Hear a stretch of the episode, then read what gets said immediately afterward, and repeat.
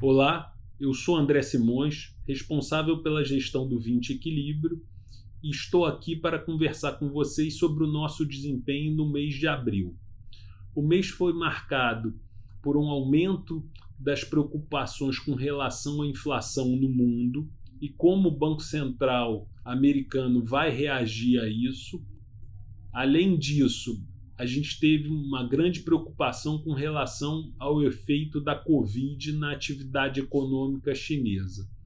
Conforme estamos conversando há bastante tempo, a nossa alocação no 20 equilíbrio vem sendo muito influenciada por esse tema inflação, principalmente aqui no Brasil.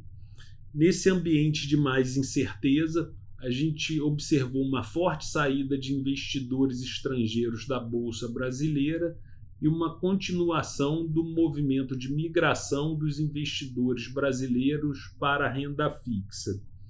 Nós tivemos um mês positivo, as nossas posições performaram muito bem nesse ambiente volátil, a gente ganhou dinheiro em todos os mercados e a nossa posição de bolsa estava protegida, tanto no Brasil e a gente tinha uma pequena posição vendida na bolsa americana.